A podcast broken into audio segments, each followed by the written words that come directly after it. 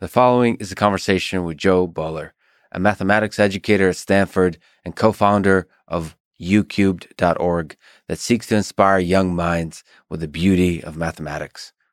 To support this podcast, please check out our sponsors in the description. As usual, I'll do a few minutes of ads now, no ads in the middle. I try to make these interesting, so hopefully you don't skip, but if you do, please still check out the sponsor links in the description. It really is the best way to support this podcast.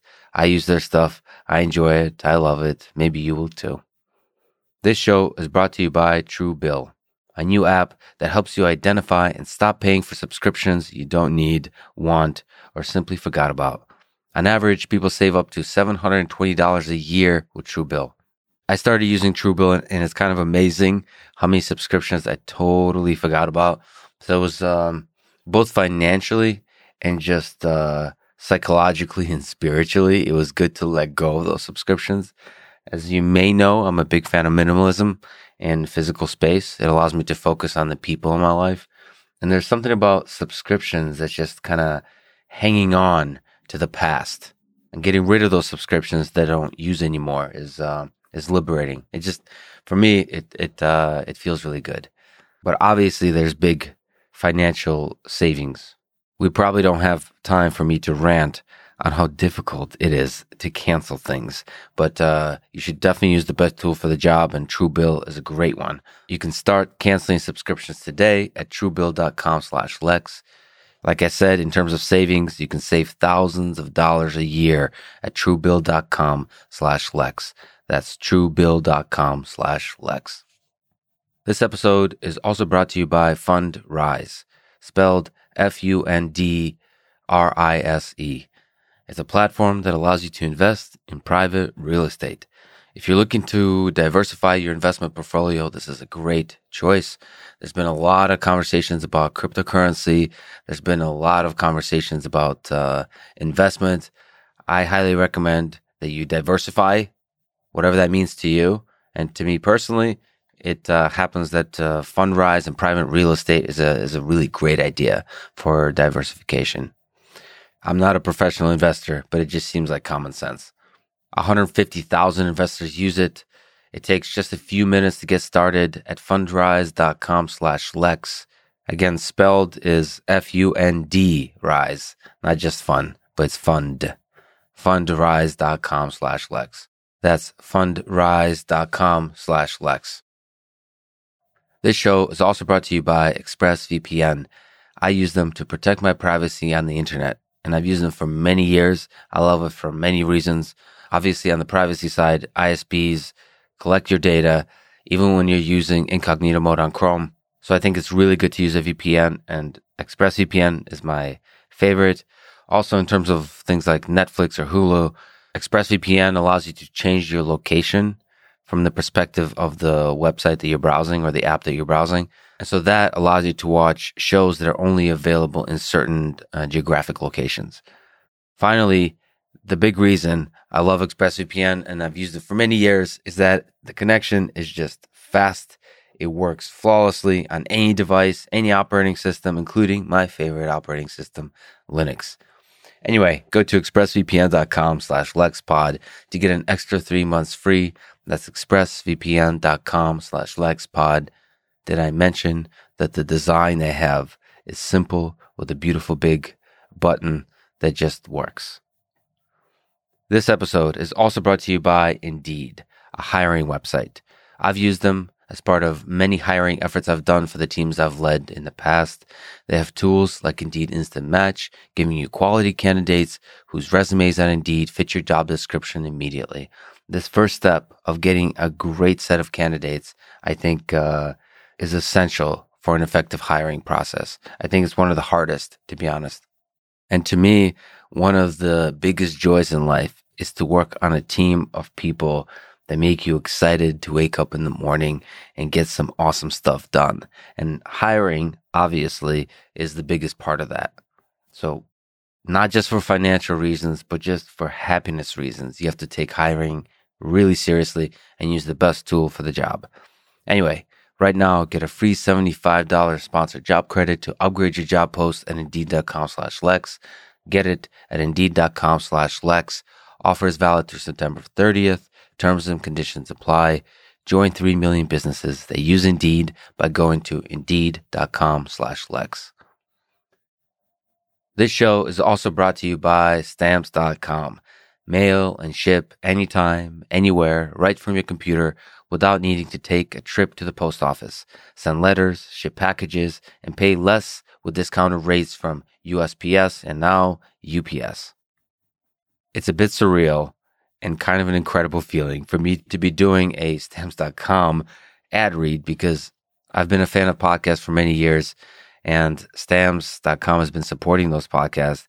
And so I almost uh, associate a stamps.com read with the podcast that has truly made it. So I feel like I have made it. I know it's a silly feeling, but uh, it is uh, what I feel. So you can save time and money with stamps.com. There's no risk. And with my promo code LEX, you get a special offer that includes four week trial plus free postage and a digital scale. No long term commitments or contracts. Just go to stamps.com, click on the microphone at the top of the homepage, and type in LEX. That's stamps.com, promo code LEX. Stamps.com. Never go to the post office again. This is the Lex Fridman podcast, and here is my conversation with Jo Boaler.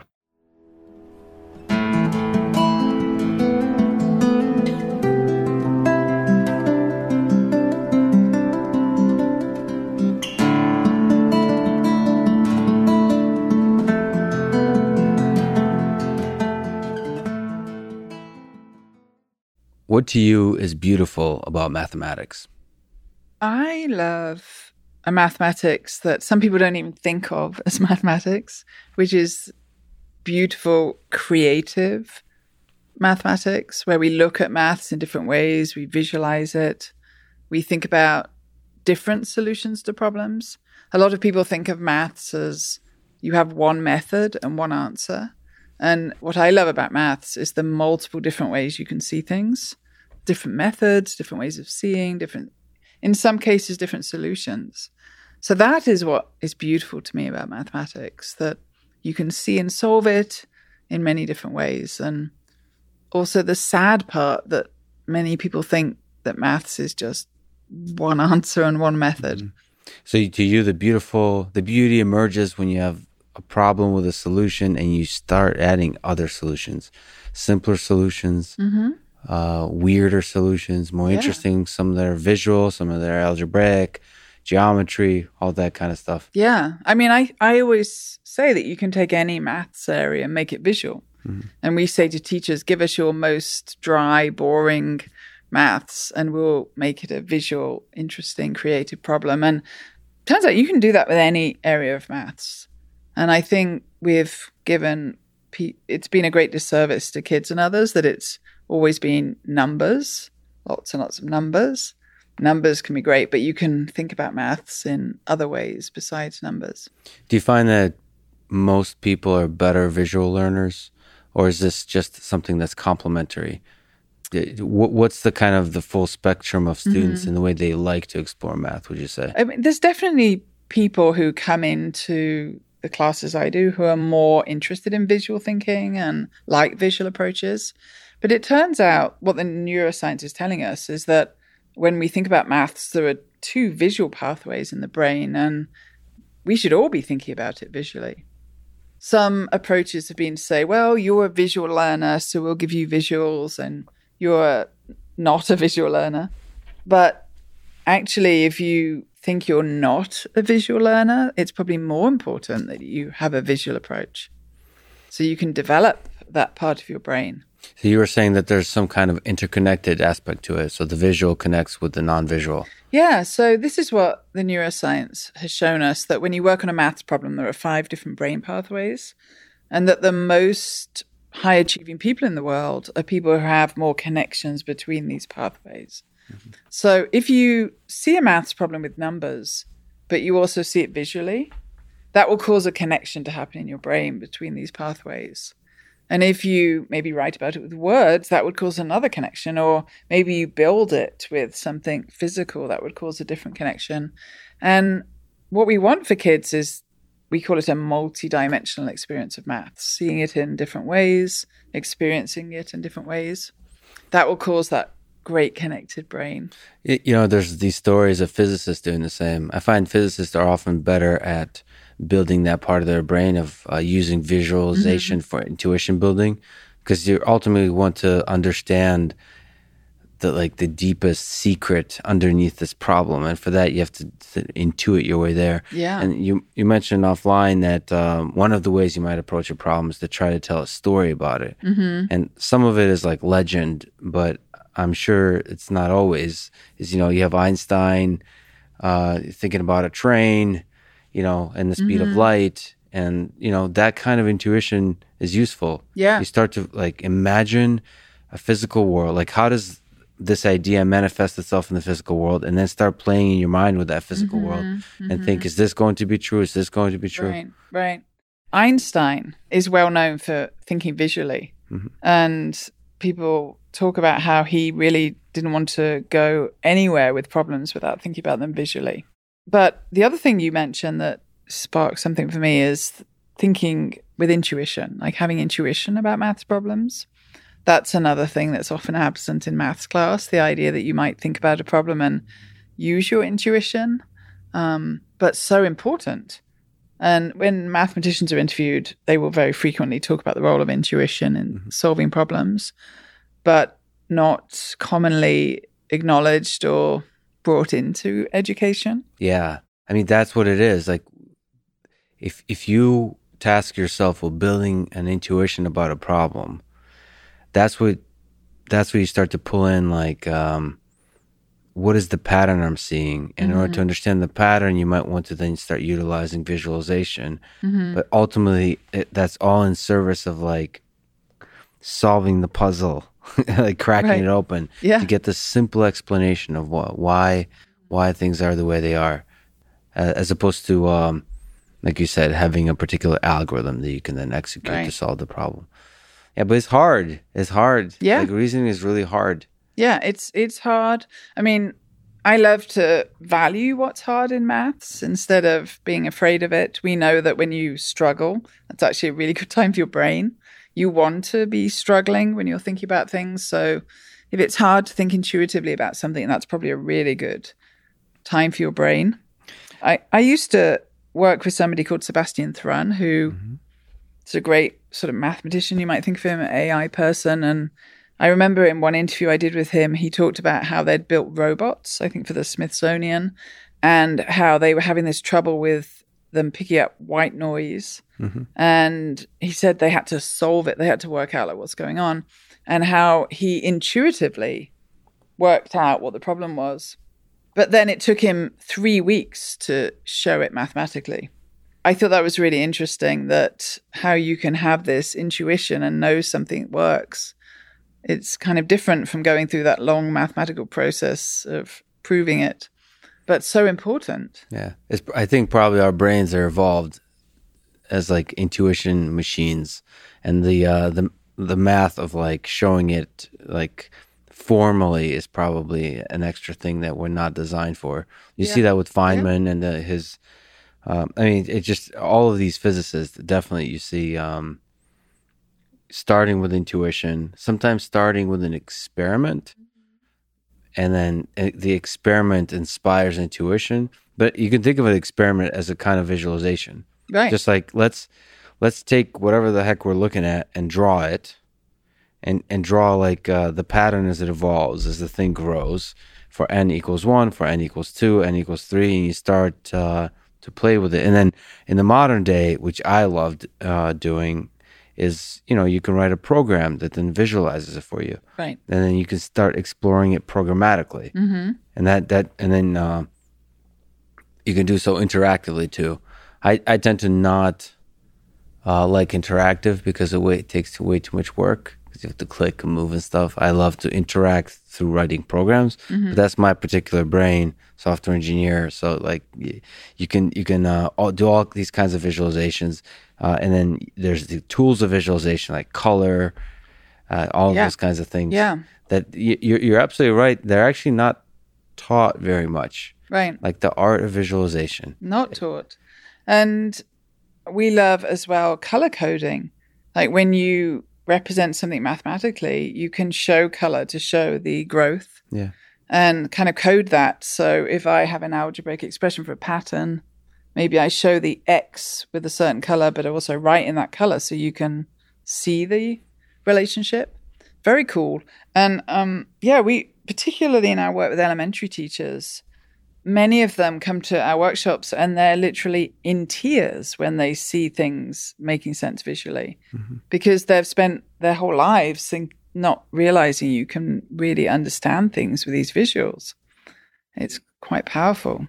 You say that uh, there's something about there's something valuable to learning when the thing that you're doing is challenging, is difficult. So a lot of people say, you know, math is hard or math is too hard or too hard for me. Do you think math should be easy or should it be hard? I think it's great when things are challenging, but there's something that that's really key to being able to deal with challenging maths, and that is knowing that you can do it. And I think the problem in education is a lot of people have got this idea that you're either born with a maths brain or you're not.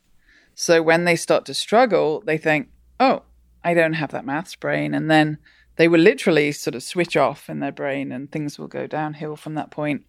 So struggle becomes a lot easier and you're able to struggle if you don't have that idea. But you know that you you can do it. You have to go through this struggle to get there, but you're you're able to do that. And so we're hampered in being able to struggle with these ideas we've been given about what we can do. Can I ask a difficult question here? Yeah. So there's kind of um, I don't know what the right term is, but some people are um, struggle with learning in different ways.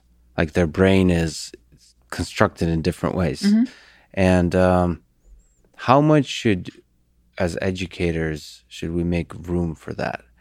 So, how do you know the difference between this is hard and I mm-hmm. don't like doing hard things versus my brain is wired in a way where I need to learn in very different ways. I can't learn it this way. Mm-hmm. How do you find that mm-hmm. line? How do you operate in that gray area? So, this is why being a teacher is so hard. And people really don't appreciate how difficult teaching is when you're faced with, I don't know, 30 students who think in different ways. And, um, but this is also why I believe it's so important to have this multidimensional approach to maths. We've really offered it in one way, which is here's some numbers and a method. You follow me, do what I just did, and then reproduce it. And so there are some kids who like doing that and they do well, and a lot of kids who don't like doing it and don't do well. But when you open up maths and you give you let kids experience it in different ways, maybe visually, with numbers, with words. What happens is kids, there are many more kids who can access it. Mm-hmm. So those different brain wirings you're talking about, where some people are just more able to do something in a particular way, that's why we want to, that's one of the reasons we want to open it up so that there are different ways of accessing it. And then that's not really a, a problem. So I uh, grew up in the Soviet Union and uh, fell in love with math early. I was forced into math early and fell in love through force. That's good. Well, good that you fell in love. about the force? Well, but there uh, something we, we talked about a little bit is there's such a value for excellence. Uh, it's competitive, and, and it's also everybody kind of looks up. The The definition of success is being uh, in a particular class is you know being really good at it mm-hmm, mm-hmm. Um, and like it's not improving it's like being really good i mean we are much more like that with sports for example we're not it's like it's understood you know you're going to star on the basketball team if uh, you're going to start on the basketball team if you're going to be better than mm-hmm. the other guys the other girls on the team mm-hmm. uh, so that coupled with the belief this could be partially a communist belief, I don't know, but the belief that everybody is capable of being great. But if you're not great, that's your mm-hmm. fault. and you need to work harder. And I remember I had a sense that, um, probably delusional, but I could win a Nobel Prize. I don't even know what that entails. Um, but I thought, um, like, uh, my dad early on told me just offhand, and it always stuck with me that if you if you can figure out how to build a time machine, how to travel back in time, it will probably give you a Nobel Prize. And I remember early in my life thinking, I'm going to invent a time machine. and like like the tools of mathematics were in service of that dream of winning the Nobel Prize. And there, it's silly. I didn't really think in those concrete terms, but I just thought I could be great. That Mm-hmm, feeling, and then then when you struggle, the belief that you could be great is like struggle is good. That Right. Pushes you on. Yeah. and so uh, the other thing about the Soviet system that might love to hear your comments about is just the sheer like hours of math, like the mm-hmm, number of mm-hmm. courses you, you're talking about. A lot of geometry, a lot more geo. I think in the American system, you take maybe one year of mm-hmm, geometry In high school. Yeah. in, in high school. First of all, geometry is beautiful. It's visual. And then Yeah. you get to reason through proofs and stuff like that. In in Russia, I remember just being nailed over and over with geometry. It was just nonstop. And then of of course there's different perspectives on calculus and just the whole the, the sense was that math is like f- like fundamental to the development of the human mind. So math, but also science and literature, by the way, was also v- hit very hard. Like we read a lot of serious adult stuff. America does that a little bit too. They they challenge young adults with good literature, but they don't challenge adults very much with math. with maths. So those two things, um, valuing excellence and and just a lot of math in the curriculum. Do you think? Do you think? Do you find that interesting? Because it seems to have been successful. in yeah, I think that's very interesting. And there is a lot of success, of people coming through the Soviet system. I think something that's very different to the US and other countries in the world is that idea that excellence is important and you can get there if you work hard.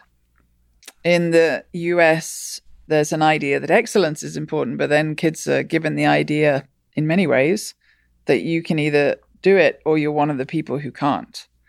So many students in the school system think they're one of the kids who can't. So there's no point in trying hard because you're never going to get there. So if you can switch that idea, it would be huge. And it seems from what you've said that in the US, in the uh, Soviet Union, that idea is really different. Now, the downside of that idea that anybody can get there if you work hard is that thought that if you're not getting there, it's your fault. And I, I would add something into that. I would say that anybody can get there, but they, they need to work hard and they also need good teaching Right. because there are some people who really can't get there because they're not given access to that good teaching. So, but that would be huge, that change. As to doing lots of maths, if, um, if maths was interesting and open and creative and multidimensional, I would be all for it. We we actually run summer camps at Stanford where we invite kids in and we give them this maths that I love. And the in our camp classrooms they were three hours long. And when we were planning, the teachers were like, three hours? Are we going to be able to keep the kids excited for three hours? Turned out they didn't want to go to break or lunch. They'd be so into these mathematical patterns. We couldn't stop them. It was amazing. So, yeah, if maths was more like that, then I think having more of it would be a really good thing. So what uh, what age are you talking about? Is there um could you comment on what age is like the most important when people quit math or give up on themselves or on math in general and uh, perhaps that age or something earlier is really uh, uh, important moment for them to discover to be inspired to discover Yeah. the magic of math. I think a lot of kids start to give up on themselves and maths around from about fifth grade. And then those middle school years are really important. And fifth grade can be pivotal for kids just because they're allowed to explore and think in good ways in the early grades of elementary school. But fifth grade teachers are often like, okay, we're going to prepare you now for middle school and we're going to give you grades and lots of tests. And that's when kids start to feel really badly about themselves. And so middle school years, we our camps are middle school students. we think of those years as really pivotal. Many kids in th- in those years are deciding, yes, I'm going to keep going with STEM subjects, or no, I'm not. That this isn't for me. So, I mean, all years are important, and in all years, you can kind of switch kids and get them on a different pathway. But I think those middle school years are really important. So, what's the role of the teacher in this? So, one is the explanation of the subject, but do you think teachers should almost do like one on one, you know, little Johnny, I believe in you kind of thing? Like Yeah. that, that mm-hmm. energy of like, Turns out it's really important. There's um, a study that was done. It was actually done in high school English classrooms, where all kids wrote an essay for their teacher, and this was done as an experiment. Half of the kids got feedback from their teacher, diagnostic feedback, which is great. But for half of the kids, it said an extra sentence at the bottom that the researchers had put on. Mhm. And the kids who read that extra sentence did significantly better in English a whole year later. The only change was this one sentence. what did the sentence say? So, what did the sentence say? The sentence said, I'm giving you this feedback because I believe in you. And the kids who read that did better a year later. Yeah. So when I share this with teachers, I say, you know, I'm not suggesting you put on the bottom of all kids' work. I'm giving this feedback because I believe in you. One of the teachers said to me, We don't put it on a stamp. I said, No, don't put it on a stamp. It's, um, but your words are really important. And kids are sitting in classrooms all the time thinking, What does my teacher think of me? Does my teacher think I can do this? Um, so it turns out it is really important to be saying to kids, I know you can do this. And those messages are not given enough by teachers. And really believe it. And believe it. Yeah. Yeah. it's like you can't uh, just say it. You have to believe it. I, I, I sometimes because like it's it's such a funny dance because I'm a, such a perfectionist. I'm, I'm extremely self critical, and I have when I have students come up to me, and it's clear to me that they're not even close to good, and it's tempting for me to be like uh, to sort of give up on them mentally.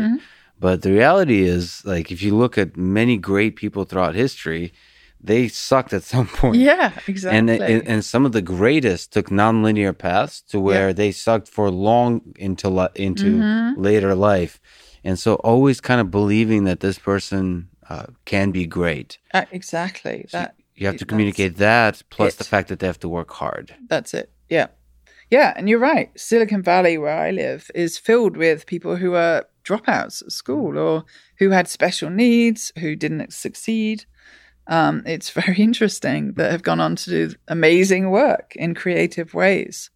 I mean, I do think our school system is set up to um, value good memorizers who can reproduce what a teacher is showing them and push away those creative, deep thinkers, often slower thinkers. They think slowly and deeply.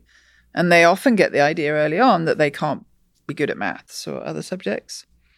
So, um, yeah, I think many of those subject people are the ones who go on and do amazing things. So there's a guy named Eric Weinstein. I- know many mathematicians like this, but he he talks a lot about not having a ha, about having a non-standard way of learning. I mean, a lot of great mathematicians, a lot of great physicists are like that. And he felt like he became quickly, he, he got his PhD at Harvard, became quickly an outcast of the system. Like the, the education, especially early education system, didn't help him. Mm, mm-hmm, mm-hmm. Um, is there w- ways for an education system to support people like that? Is it this mm-hmm. kind of multidimensional learning that you're mentioning? absolutely, absolutely.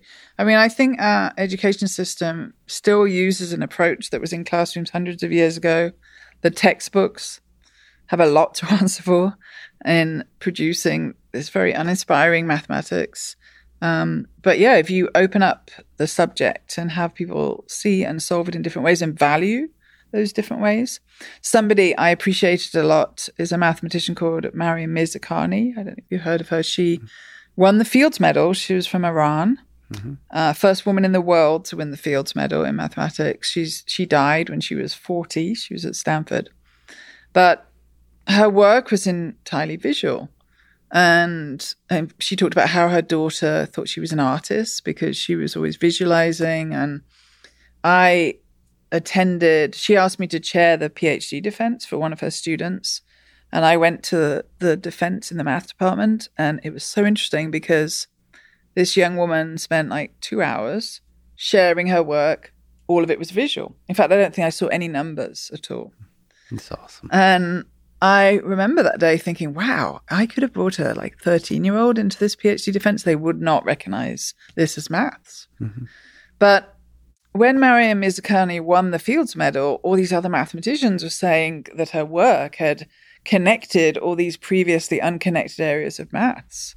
And so, but when she was, she also shared that when she was in school, when she was about 13, she was told that she couldn't do maths. She was told that by her teacher This is Iran. Maybe She, she grew up in Iran. Yeah. Yeah. So I love that. You know, to be told you can't be good at maths and then go on and win the Fields Medal is cool. I've been told by a lot of people in my life that I can't do something. I'm very definitely non-standard. um, but all it takes is that's that's why people talk about like the one teacher that changed everything That's for them. right. Mm-hmm. All it takes is one teacher. That's right.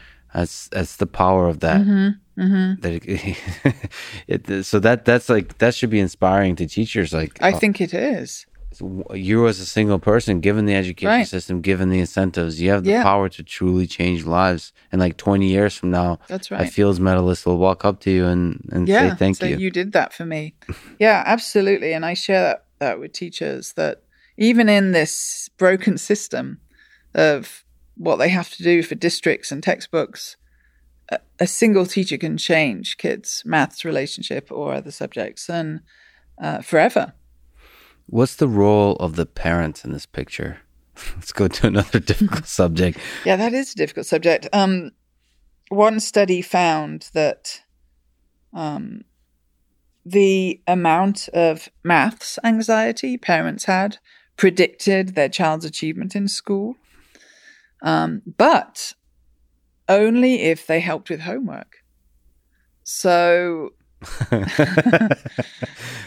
that's so funny. Yeah. there, there are some interesting implications for this. I mean, you can see how it works. If you have maths anxiety and you're helping your kids with homework, you're probably communicating things like, oh, "I was terrible at this at school," and and that's how it gets passed on to kids. So, one implication is if you have a really bad relationship with maths, you hate maths, you have maths anxiety, just don't don't do maths homework with your kids. Um, but we have a on our website we have a little sheet for parents of ways to interact around maths with your kids, and That's uh, youcubed.org. that's youcubed.org. Yes. So one of the things I say to parents and when I give parent presentations is even if you hate maths, you need to just fake it with your kids. You should be always endlessly optimistic and happy about doing maths. And um, I'm always curious about this. So I, you know, I hope to have kids one day. I don't have kids currently. Um, are parents okay with like sucking at math and then trying to get their kid to be better than them? Essentially, like, is that a difficult thing for a lot of parents it is difficult. to have? Like, it's almost like an ego thing. Like, I never got good at this, and I mm-hmm. probably should have. And yeah, I I mean, to me, that's you want to celebrate that, but I know a lot of people struggle with that, like coaches in sports, to to make an athlete become better than them. It can mm-hmm. be hard on the ego. Yeah. So Yeah, is that the, do you experience the same with parents? parents too. I think, I mean, I haven't experienced parents worrying that their kids will be better than them. I have experienced, I have experienced parents just having a really bad relationship with maths and, Gotcha. you know, not wanting to help, not knowing how to help, saying things. Like another study showed that when mothers say to their daughters, I was bad at maths in school, their daughter's achievement goes down. So we know that kids pick up on these messages, and um, which is why I say you should fake it. But also, I know that lots of people have just had a really bad relationship with maths, even successful people. Like the undergrads I teach at Stanford have pretty much always done well in maths. But they come to Stanford thinking maths is a set of methods to memorize. And so so do many parents believe that. There's one method that you memorize and then you reproduce it. So until people have really had an experience of what I think of as the other maths, where until they've really seen that it's a really different subject, um, it's hard for them to be able to shift their kids to see it differently. Is there for a teacher, if we were to like systematize it, is there something teachers can do to do this more effectively? So you There you mentioned you mentioned the textbook. Yeah. So so what what are the additional things you can add on top of this whole old school traditional way Mm-hmm, of teaching that can improve the the process? So I do think there's a way of teaching maths that changes everything for kids uh, and teachers. So I'm one of five writers of a new framework for the state of California, a new maths framework. It's coming out next year. And we are recommending through this maths framework that people teach in this way. It's called Teaching to Big Ideas. Mhm. So um, at the moment, people have standards that have been written, and then textbooks have taken these standards and made not very good questions. And if you look at the standards, like I have some written down here, just reading the standards, it makes it, math seem really boring and uninspiring. What what are- what are the kind of? Can you give a few examples? What uh, So this is an, an interesting example. In third grade, there are three different standards about unit squares. okay. And so this is one of them. A square with side length one unit, called a unit square, is said to have one square unit of area and can be used to measure area. And that's something you're expected to learn. That is something that so that's a standard. The textbook authors say, "Oh, I'm going to make a question about that," and they translate the standards into narrow questions. And then you measure success by your ability to deliver on Yes. Mm-hmm. on these standards. So the standards themselves, uh, I, I think of maths, and many people think of maths in this way, as a subject of like a few big ideas and really important connections between them. Um, so like an, you could think of it as like a network map of ideas and connections. And what standards do is they take that beautiful map and they chop it up like this into lots of little pieces and they deliver the pieces to schools. And so teachers don't see the connections between ideas, nor do the kids. So, anyway, this is a bit of a long way of saying that what we've done in this new initiative is we have set out maths as a set of big ideas and connections between them. So, this is um, grade 3 So, instead of there being 60 standards, we've said, well, you can pull these different standards to get in with each other and um, also value the ways these are connected. And by the way, for people who are just listening, we're looking at a small number of uh, like big concepts within mathematics, square tiles, measuring, fractions, shape, and time, and then how they're interconnected. Mm-hmm. And so the goal is for this is for grade three, for example. Yeah. And so we've set out for the state of California the whole of mathematics K 10 as a set of big ideas and connections. So we know that teachers, it works really well if they say, okay, so a big idea in my grade is measuring. Um, and instead of reading five procedural statements that involve measuring, they think, okay, measuring is a big idea. What rich, deep activity can I use that teaches measuring to kids? And as kids work on these deep, rich activities, maybe over a few days, turns out a lot of maths comes into it. Mm-hmm. So we're recommending that let's not teach maths according to all these multiple, multiple statements and lots and lots of short questions. Instead, let's teach maths by thinking about what are the big ideas and what are really rich, deep activities that teach those big ideas. So that's the like how you teach it and ma- maximize learning. What about like from a s- school district perspective, like measuring how well you're doing? You know, grades and tests and stuff like that. Do you throw those out, or is there is it possible? not a fan of grades and tests um, myself. I think grades are fine if they're used at the end of a course So at the end of my maths course, I might get a grade because a grade is meant to be a summative measure. It kind of describes your summative achievement. But the problem we have in maths classrooms across the, U- the US is people use grades all the time, every week or every day, right. even. My own kids, when they went through high school, technology has not helped with this. When they went through high school, they knew they were being graded for everything they did, everything.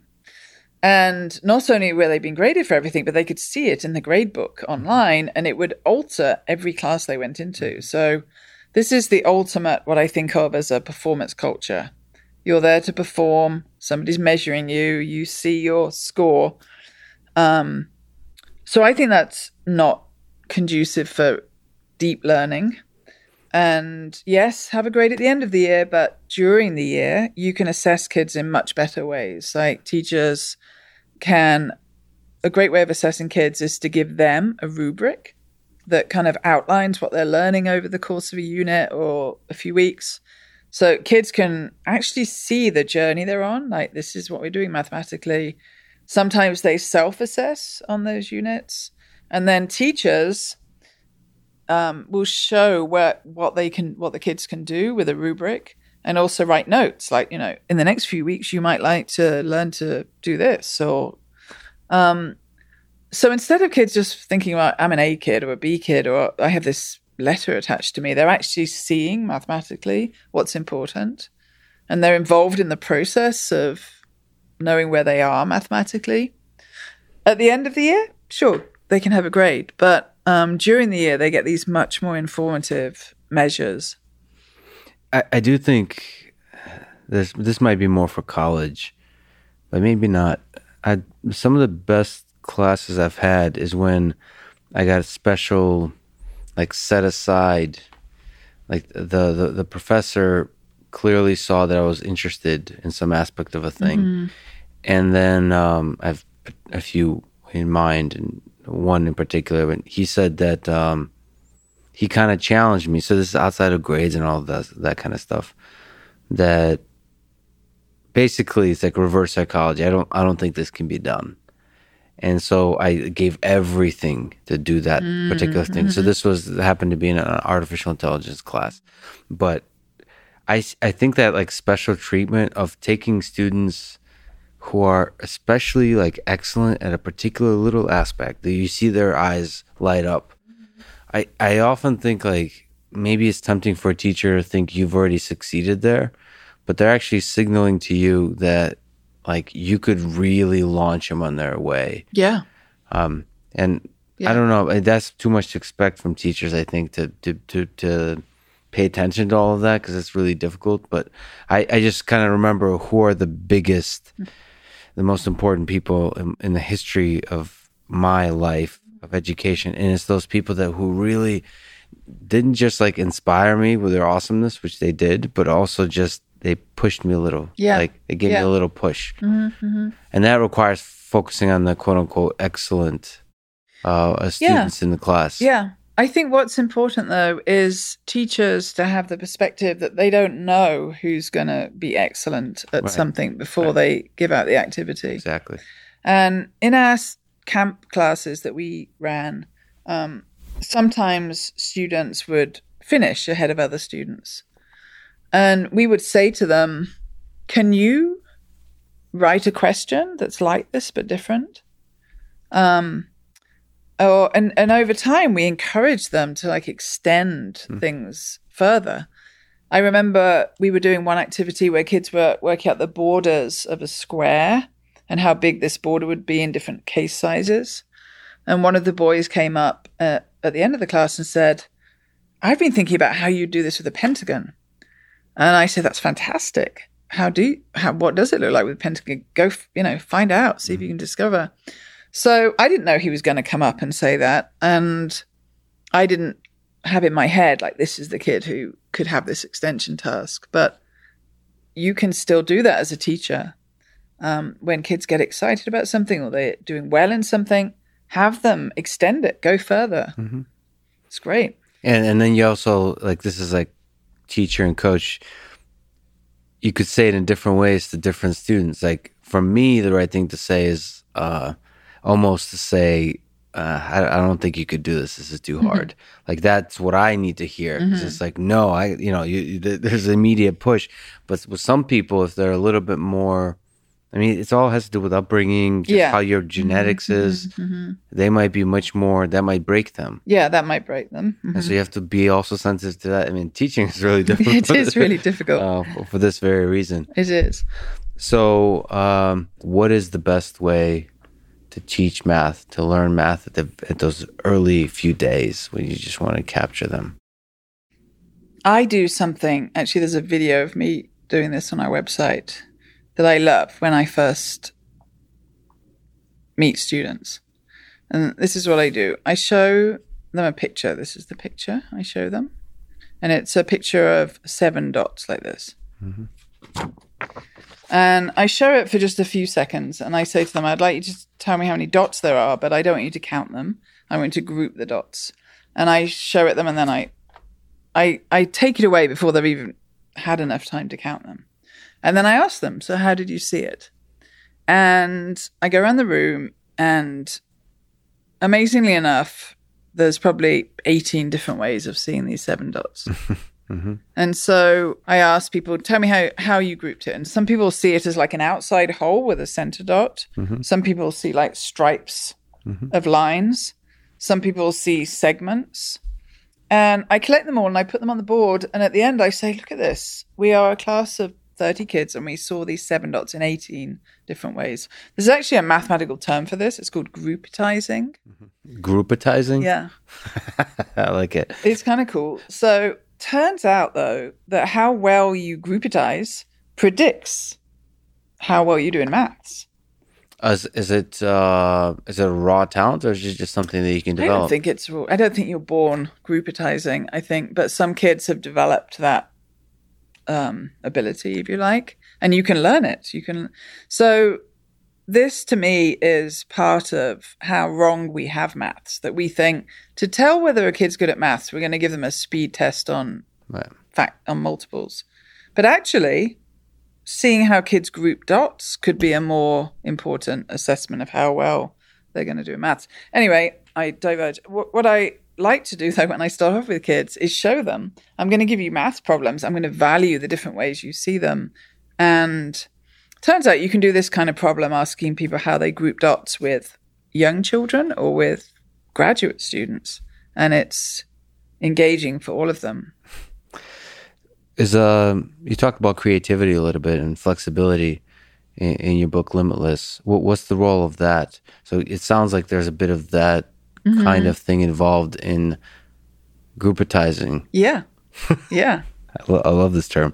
so what's what, what would you say is the role of creativity and flexibility think- in in the learning of math? I think what we know now is that what we need for this 21st century world we live in is a flexible mind. It's school should not really be about teaching kids particular methods, but teaching them to approach problems with flexibility. Being creative, thinking creatively is really important. So people don't think the words maths and creativity come together but I that's what I love about maths is the creative different ways you can see it. And so helping our kids there's a book I like a lot by written by physicists. You probably know this book called Elastic. Or you might know it. Um, and it's about how we want elastic minds, same kind of thing, flexible, creative minds. And schools do very little on developing that kind of mind. They do a lot of developing the kind of mind that a computer now does for us Memorization.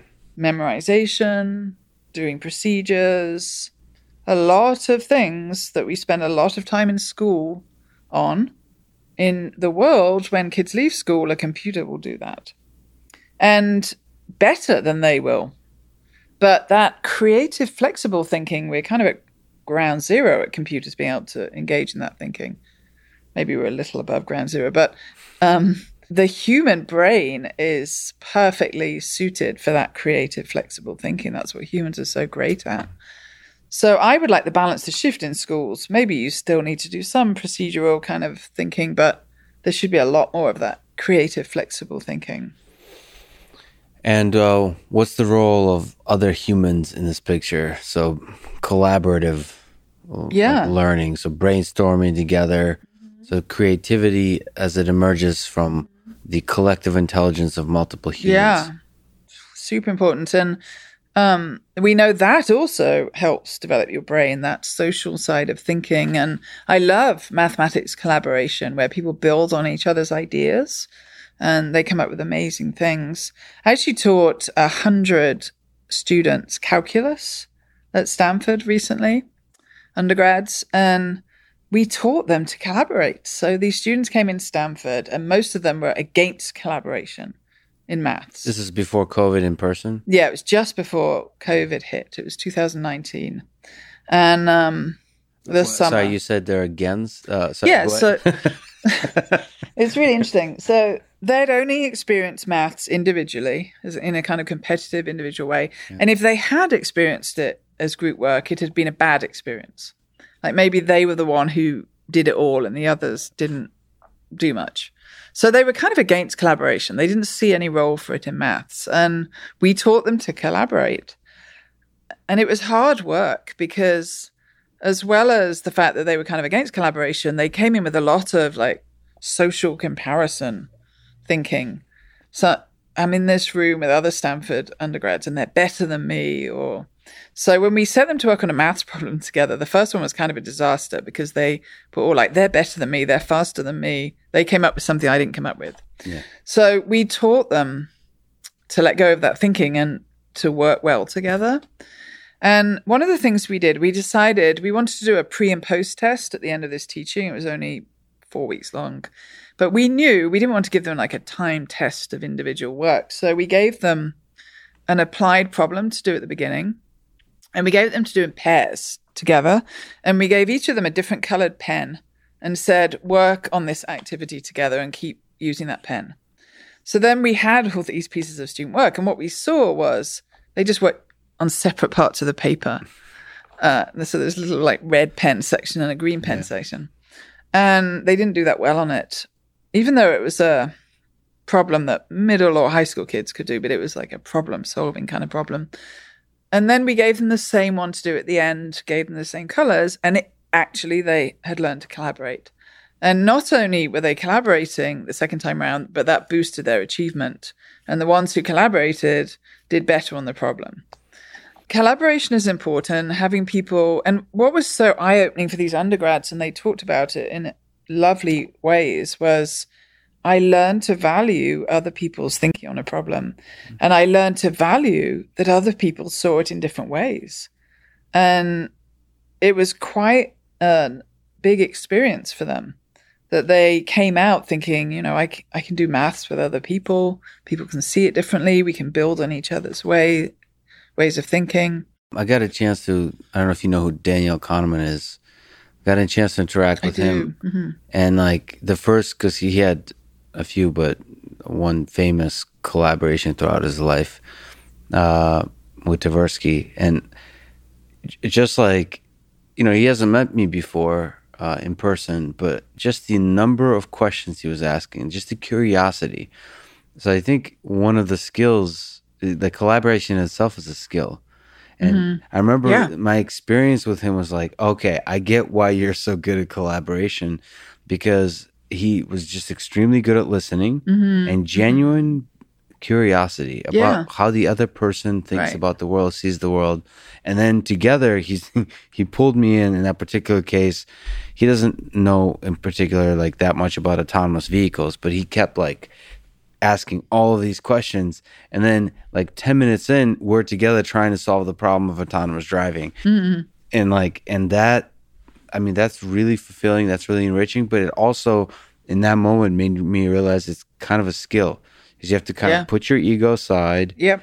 put your view of the world aside and try to learn how the other person Right. sees it And the other thing you have to put aside is this social comparison Right. thinking. Like if you are sitting there thinking, wow, that was an amazing idea. He's so much better than I am. That's really going to stop you taking on the value of that idea. Hmm. And so there was a lot of that going on between these Stanford students when they came. And Yeah, but trying to help them let go of that. One of the things I've discovered, just because being a little bit more in the public eye, how rewarding it is to celebrate others Yeah. and how much it's going to actually pay off in the long term. Yeah. So this kind of silo thinking of like, I want to prove to a small set of people around me that I'm really smart mm-hmm. and do so by basically not celebrating how smart the other people are. Yeah. That's actually maybe short term, it seems like a good strategy, but long term, it's not. And I think if you practice at the student level and then at the mm-hmm. career level, at every single stage, I think that's ultimately. I I agree with you. I think that's a really good way of thinking about it. You mentioned textbooks, you said, and you you didn't say it. Uh, you know, um, maybe textbooks isn't the perfect way to teach mathematics, but I I love textbooks. There's they're like pretty pictures and they smell nice and they open. I mean, I talk about like physical. Some of my greatest experiences have been just like oh, like because they're really well done. When we're talking about basic like high school calculus, biology, chemistry, those are like those are incredible. It's like Wikipedia, but with color and and uh, nice little. You must have seen some good textbooks if they had pretty pictures in color. Yeah, I mean, I, I remember. I guess it was very, very standard, like AP, AP calculus, AP biology, AP chemistry. I felt those are like some of the happiest days of my life in terms of learning was high school, because it was it's very easy. Honestly, it felt hard at the time, but you're basically doing a um, whirlwind tour of all of science Yeah.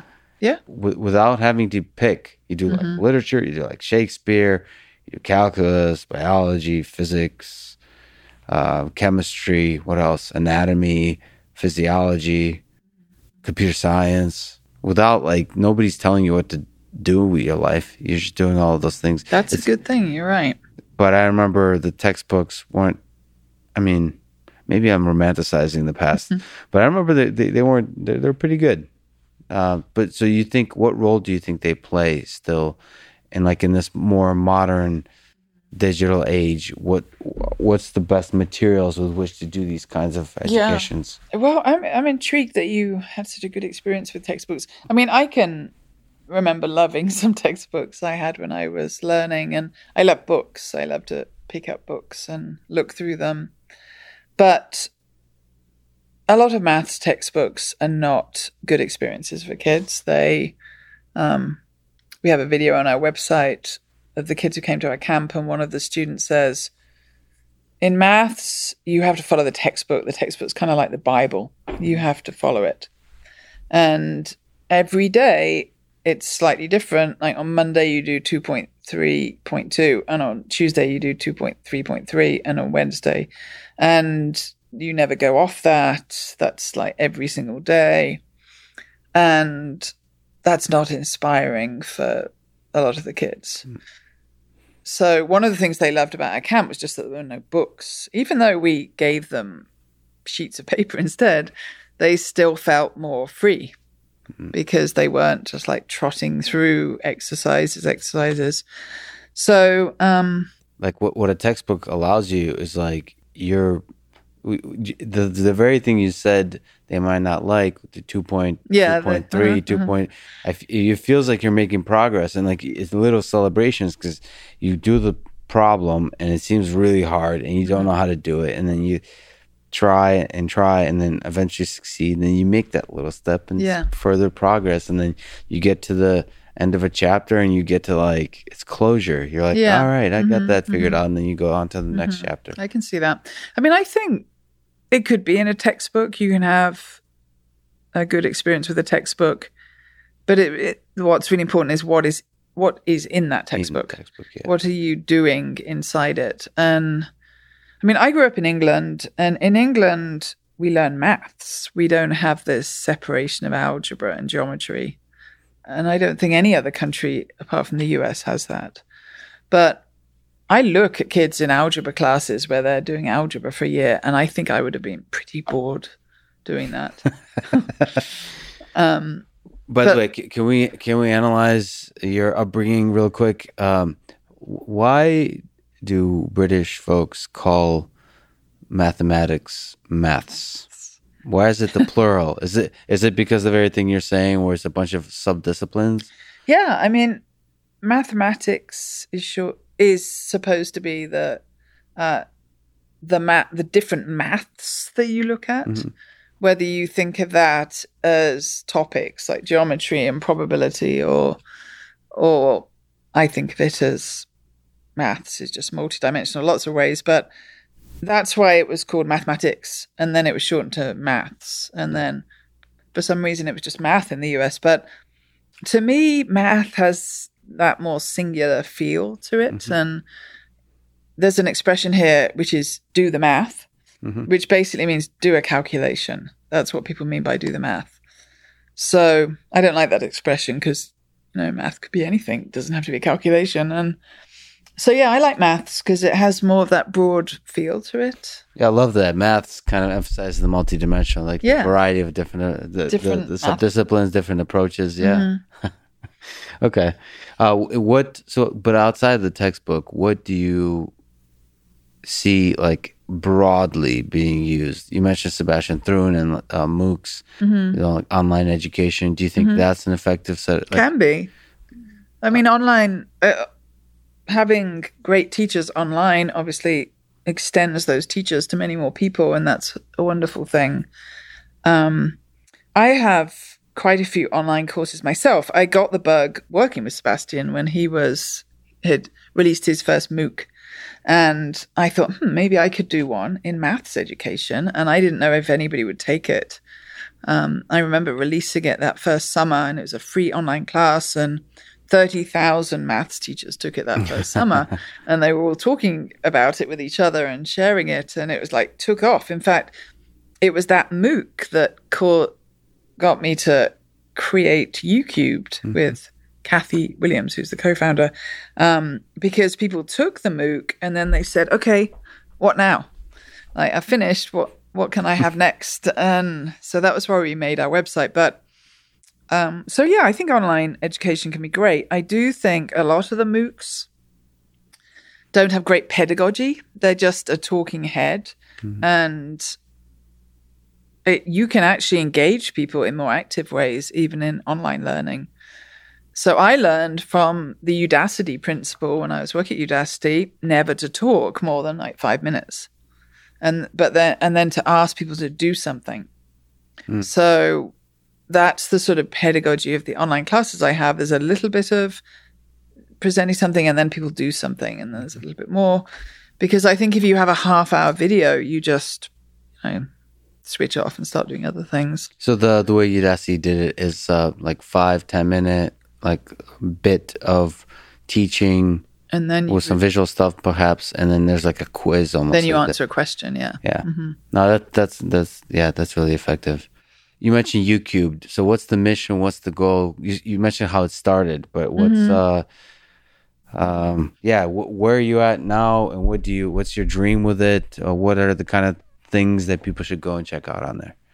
Yeah, we started youcubed, I guess it was about five years ago now, and we've had over 52 million visitors to the site. So I'm Wow. very happy about that. And our goal is to share good ideas for teaching with teachers, students, parents in maths and to help. We have a sort of sub goal of erasing maths anxiety. That's important to us, but also to share maths as this beautiful creative subject.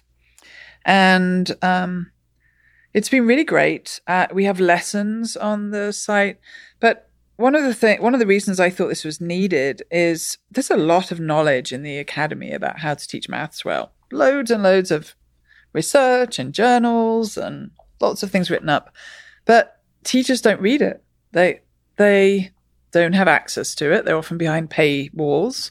They they're written in really inaccessible ways, so people wouldn't want to read them or understand them. So this I see as a big problem. You have this whole industry of people finding out how to teach well, not sharing it with the people who are teaching. So um, that's why we made youcubed. And instead of just putting articles up saying, here's some things to read about how to teach well, we translated what was coming from research into things that teacher could use. So lessons, there were videos to show kids, and um, there were tips for parents. There were all sorts of things on the site, and it's been amazing. As we had, we took inspiration from the week of code, which mm-hmm. got teachers to focus on coding for a week. And um, we have this thing called the week of inspirational maths. and we say, just try it for a week. Just just give us one week and try it and see what happens. And so it's been downloaded millions of times. Teachers use it every year. They start the school year with it. And what they tell us is it was amazing. The kids' lights were on. They were excited. They loved it. And then the week finished, and I opened my textbooks, and the lights went out, and they were not interested. Yeah, but uh, but getting that first inspiration is still powerful. I mean, it is. I I wish. I mean, my what I would love is if we could actually extend that for the whole year. Mm-hmm. We're a small team at Stanford, and we're trying to keep up with great things to put on the site. Um, we haven't the capacity to produce these creative visual math tasks for every year group for every day, but I would love to do that. How difficult is it to do? I mean, it's uh, to to come up with uh, visual formulations of these uh, big important topics you need to think about in a way that you know that uh, that, that that you could teach. I mean, it we can do it. We actually we went from the week of inspirational maths and we made K eight maths books with nice. exactly that big ideas, rich activities, visuals. We just finished the last one. We've been doing it for five years and it's been exhausting and we just finished. So now there's a whole K8 set of books and they're organized in that way. These are the big ideas. Here are rich, deep activities. Mm-hmm. Um, they're not, though, what you can do every day for a year. They're, so some teachers use them as a kind of supplement to their boring textbook. And some people have said, okay, this is the year. This book tells us what the year is. And then we'll supplement these big activities with. Mm. Um, so they're being used, and teachers really like them and are really happy about them. I just always want more. And, and I guess one of the things I would like for youcubed, one of my personal goals is that every teacher of maths knows about youcubed. yeah. At the moment, um, a lot of teachers who come to us are really happy they found it, but there's a lot of other teachers who don't know that it well, exists. I hope this helps. Yeah. From a student perspective, and not in the classroom, but at home studying, you know, is there some um, advice you can give on how to best study mathematics? So, what's the role mm. of the hmm. student outside the classroom? Yeah, I think one thing we know is a lot of people, when they review material, whether it's maths or anything else, don't do it in the best way. I think a problem a lot of people have is they read through maybe a teacher's explanation or a way of doing maths and it makes sense. And they think, oh, yeah, I've got that. And they move on.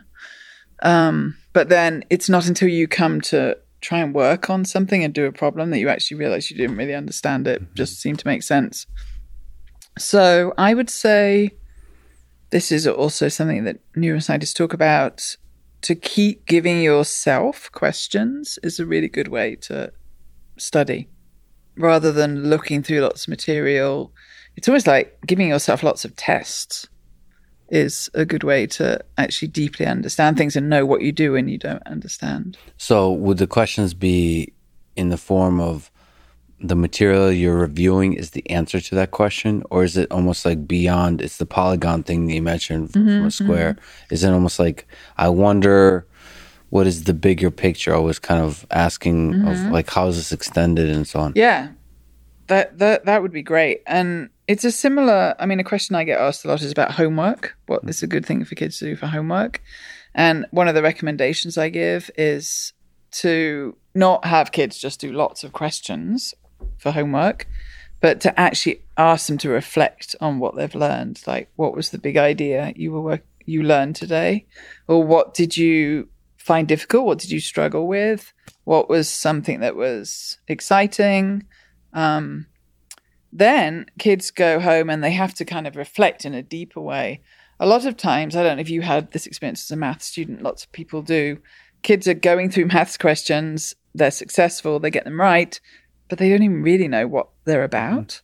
They, and a lot of kids go through many years of maths like that, doing lots of questions, but that really knowing what even the topic is or what it's about, what it's important for. So having students go back and think at the end of a day, what was the big idea from this maths lesson? Why is it important? Where would I find that in real life? Those are really good questions for kids to be thinking about.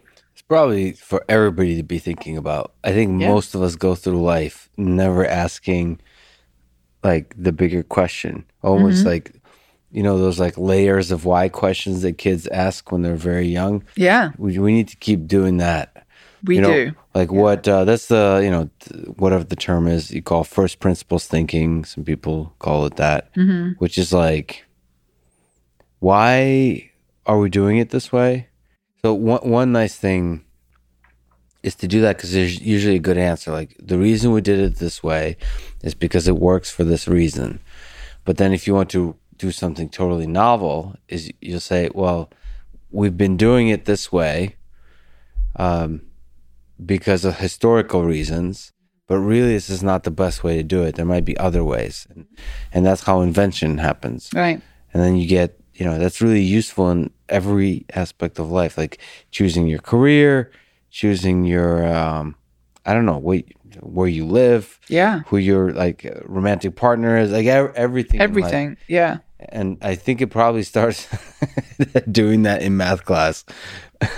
That Yeah. would be good if we started doing that. I want. I mean, I wonder.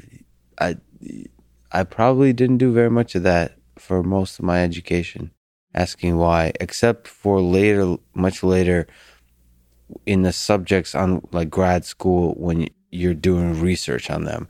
When you're first task of doing something novel using this, uh, or solving a problem really outside the classroom, and have to publish on it, is the first time you think, wait, why are these things uh, interesting, useful? Which are the things that are useful? And yeah, I guess that was that would be nice if we did that much earlier. That uh, the quest of invention. Yeah. Yeah. I mean, one of the sad pieces of research data I think about is the questions kids ask um, in school goes down like in, in a linear, uh, you know, progression from in the early years. You can't stop kids asking those questions, but they learn not to ask the questions. I think you told somewhere about an early memory you had in your own education where you asked the question, or maybe that was an example you gave, but it was shut down. Oh, yeah. You've listened to something I said. Yeah. I don't remember where it was, but something, it, it yeah. caught it caught me. Yeah. I remember it really vividly. What I- can you tell uh, the memory? Yeah, I was. It's funny. I can remember. It must have really impacted me in that moment because you know how there's lots of hours of school you don't remember at all. But anyway, um, I, I can remember where I was sitting and everything. I was in high a high school maths class, although they don't call it that in England. And um, the teacher said, and it was like the first class of this teacher's class, and he said, "Ask if you have any questions." So at one point, I put my hand up and I said, "I have a question." and he said something like, "That's your question," um, and I was like, "Oh, okay, I'm not asking any more questions in this class." hard in a way where you didn't want to. You the lesson you learned from that is I'm not going to ask. Yeah, that was absolutely the lesson I asked. That's the last question I'm asking, and um, I was, yeah, he was the chair of the maths department. I remember that really well. So. Uh, maybe because of that experience, one of the things we encourage when we teach kids is asking questions, and we value it when they ask questions, and we put them up on walls and celebrate. And um, It's funny because I wish there was a feedback signal because he probably, to put a positive spin on it, he probably didn't realize the negative impact he's had in that moment, right? If he only knew. See, this is probably when you're more mature in grad school. I had an amazing professor named uh, Ali Shokoufandeh in uh, computer science, and he would get he encouraged questions, but then he would tell everybody how dumb their questions are. But it was it was done i guess if you show if you say it with love and respect behind it then it's more like a friendly humorous encouragement for more questions I, yeah, it's an art right Mm-hmm. Yeah, to, to, to that's do it to write and then Teaching you, is very hard. Yeah. you have to time it right because that's probably that kind of humor is probably better for when you're uh, in grad school versus Yeah. when you're in the early education Right. Well, and I guess kids uh, or young people get whether somebody's doing it to be funny or you Right. know has it. This, I mean, this is why teaching is so hard. Even your tone can be impactful.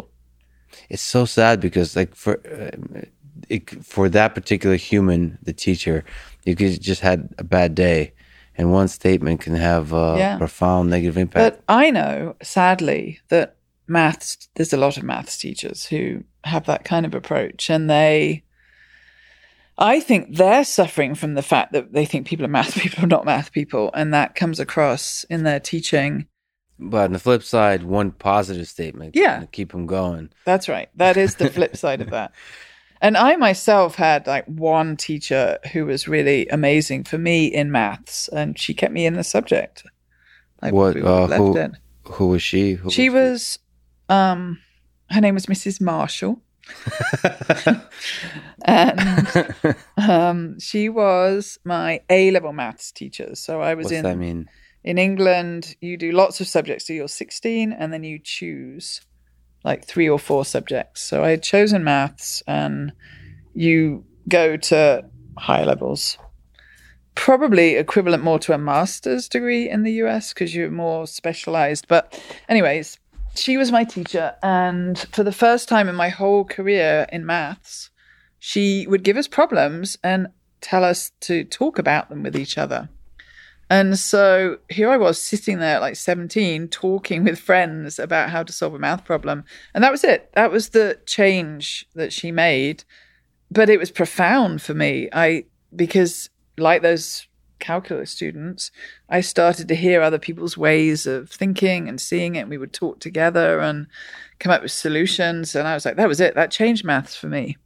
And I oh, so it wasn't some kind of personal interaction with her. It was more like she uh she was the catalyst for that collaborative Mm-hmm, experience. I mean, yeah, the many ways teachers can inspire kids. I mean, sometimes it's a personal message, but it can be your teaching approach that changes maths for kids. you know uh cal newport he uh he wrote a book called deep work and he's a mathematician a theoretical computer scientist and he, talks about the kind of the focus required Yeah. to do that kind of work. Mm-hmm, mm-hmm. Is there something you can comment on? You know we live in a in a world full of distractions. That that's seems like one of the elements that makes studying and especially the studying of subjects that require thinking like math does difficult Is there something from a student perspective from a teacher perspective that encourages deep work that you can comment on Yeah, I think giving kids really inspiring deep problems, and we have some on our website, is a really important experience for them. Um, even if they only do it occasionally, but it's really important. It, they actually realize I, I do, I, I give a problem out often when I'm working with teachers, and I say to them, All right, I'm going to check in with you after an hour. And they were like, An hour? They think it's shocking. And then they work on this problem, and after an hour, I say, "Okay, how are we doing?" And they're like, "An hour's gone by. how is this possible?" Yeah. And so everybody needs those like rich, deep problems. Most kids go through their whole maths experience of however many years, never once working on a problem in that kind of deep way.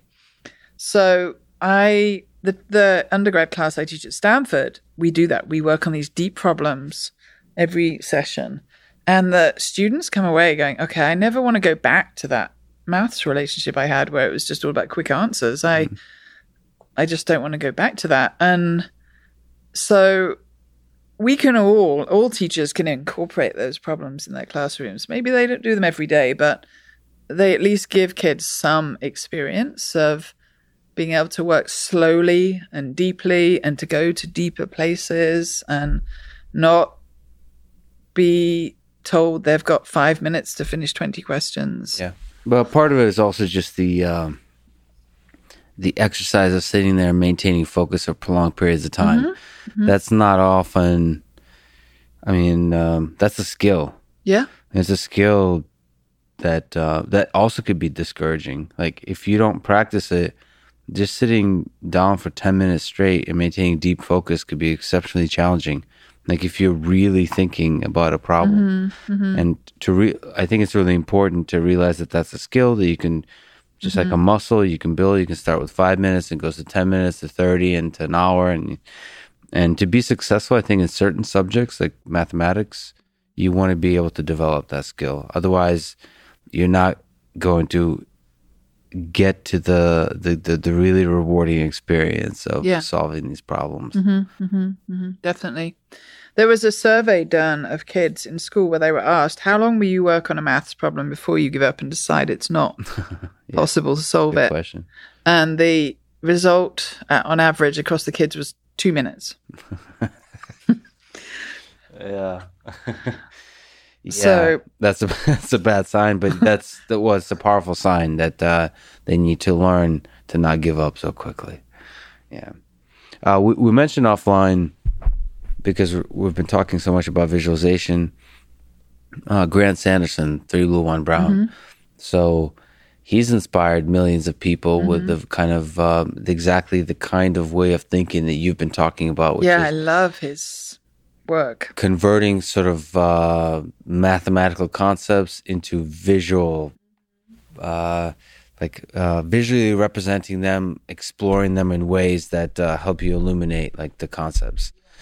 Um, what, what do you think is the role of that? So he uses mostly programmatic visualization. So it's the thing I mentioned where there's like animations created by writing uh, computer programs. Um, like what what do you think? How scalable is that approach? But in general, what do you think Yeah. about his approach? I think it's amazing.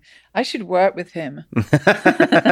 I I can share some of our visuals and he can make them in that amazing way. Um, So part of it is storytelling. Part, Yeah. part of it is like um, it's creating the visuals and then weaving a story with those visuals that kind of builds. Like there's also, I mean, there's also drama in it. You start Yeah. with a small example and then you kind of all of a sudden there's yeah. a surprise. yeah, yeah, yeah. and it really, I mean, it makes you fall in love with the That's right. with the concept. Yeah. He he does talk about that. His sense is like some of the stuff he he doesn't feel like he's teaching Mm-hmm. like the core curriculum, which is something you know. He he sees himself as an uh, inspirational figure, but because I think it's too difficult to kind of convert all of the curriculum into those Right. elements. And and probably you don't need to. I mean, you if people get to experience mathematical ideas in the way that he shares them, um, that will change them, and it will change the way they they think, and maybe they could go on to take some other mathematical idea and make it that beautiful. Well, he does that.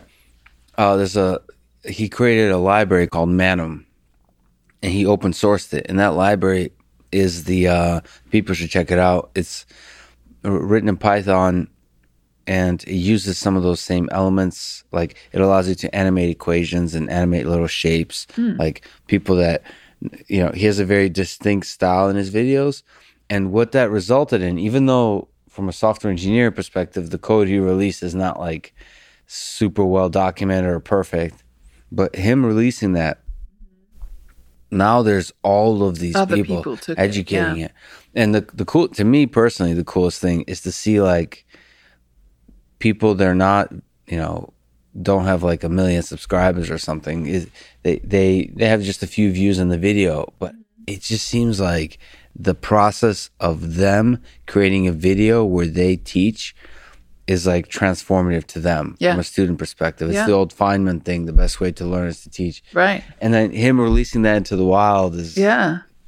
it, it shows that that impact. Uh, yeah, absolutely. I think just giving people that idea that you can do that with maths and other subjects, there it's bound to be people all around who can create more, which is cool. Yeah, I definitely. So I recommend that people do like JavaScript or Python. You could you could build like visualizations of mm-hmm. most concepts in high school math, Yeah. you can do a lot of kinds of visualizations. And doing that yourself, plus, if you do that yourself, people really love it. People actually, people love visualizations of math.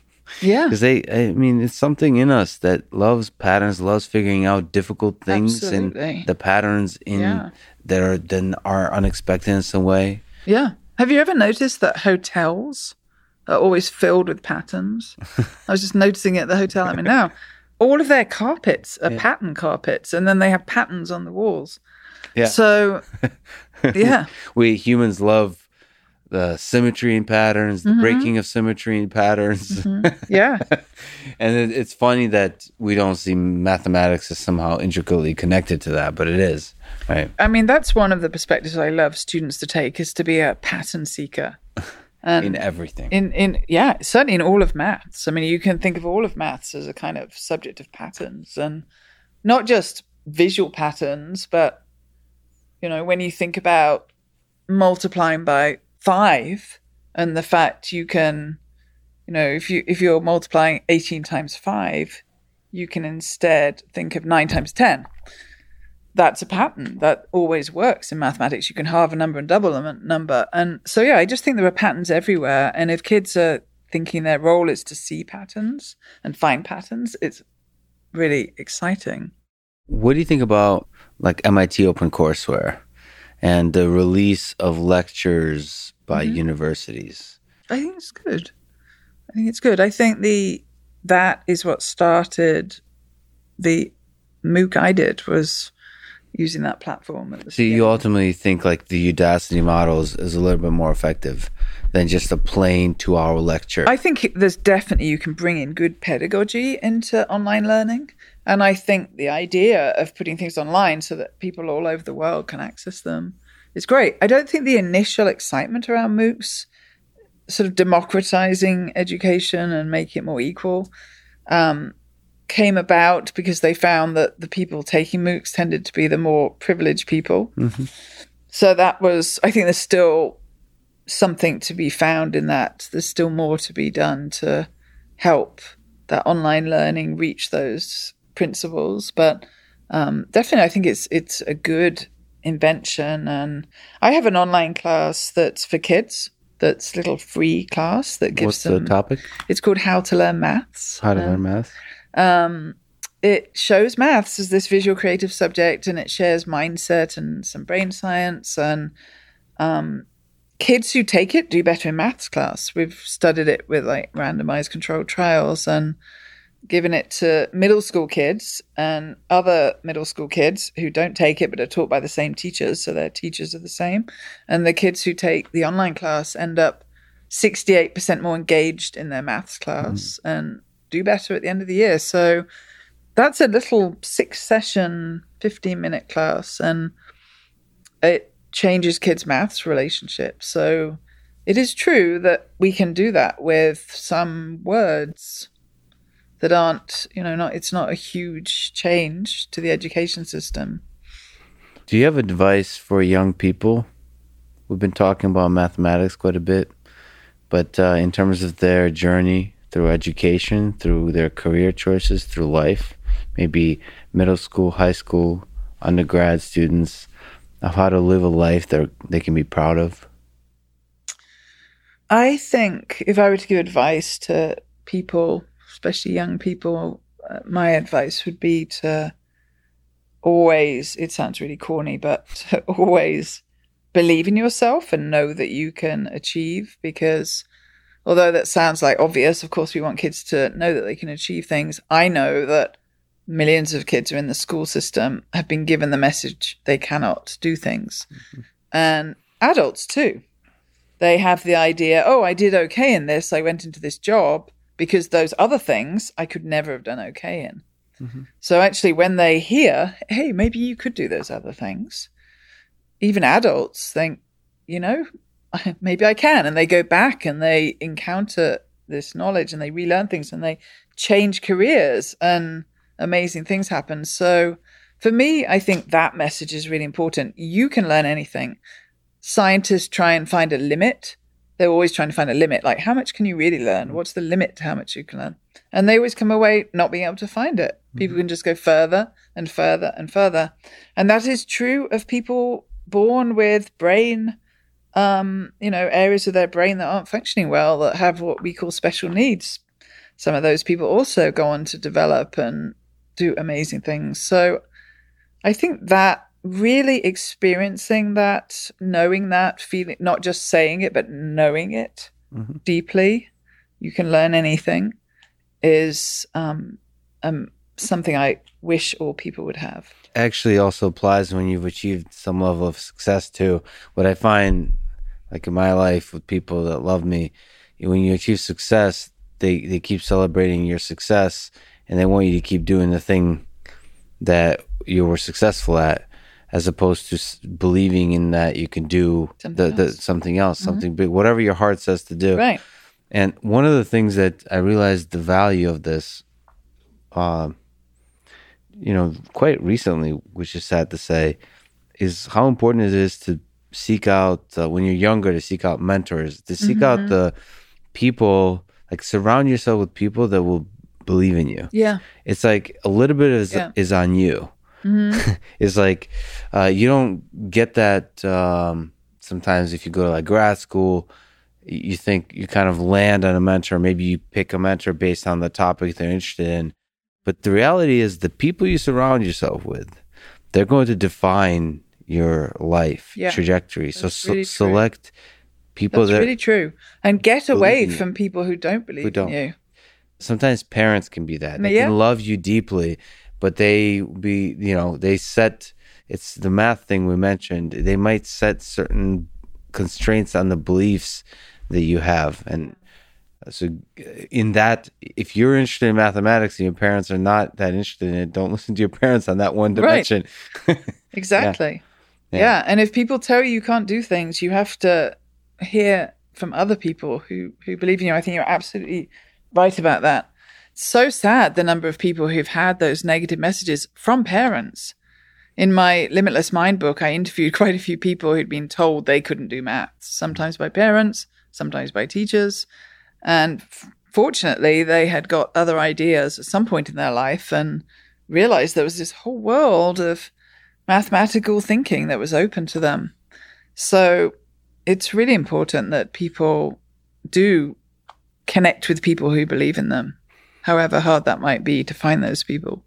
What do you hope the education system, education in general, looks like 10, 20, 50, 100 years from now?